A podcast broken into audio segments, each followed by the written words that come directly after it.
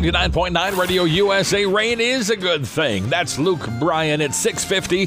0 is our temp, and it's time to get weird here on the Weird News. It's brought to you by Lundgren Motors, Highway 53, Eveleth, Virginia.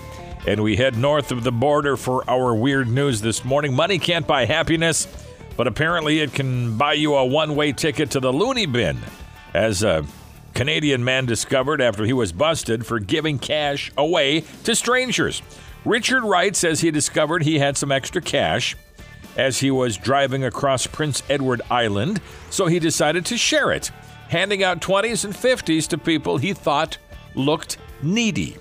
Well, cops who heard reports of Wright's actions decided they qualified as suspicious behavior and decided to stop him for questioning. The result, a policewoman said that the officers concluded that the gentleman should go to the hospital for further assessment by a medical health person. He's currently still there, according to his daughters, who say he's being forced to take medication against his wishes, all because he's just giving money away. Yeah. And a Quebec woman tricked an entire town and her boyfriend into believing that she was pregnant with quintuplets, when in fact, she wasn't pregnant at all. Naturally, one might wonder what Barbara Bilvenu was thinking when she reached full term, what she was going to do. And everyone was anxiously awaiting the arrival of the 5 little bundles of joy. A group of psychiatrists is wondering the same thing as they evaluate her.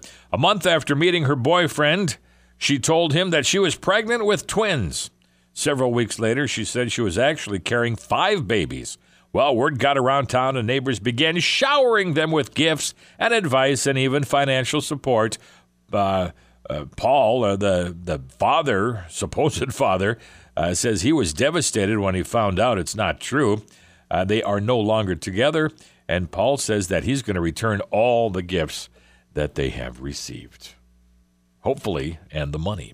That's your Weird News this morning at 6:52. It's the final days to get spring bonus cash.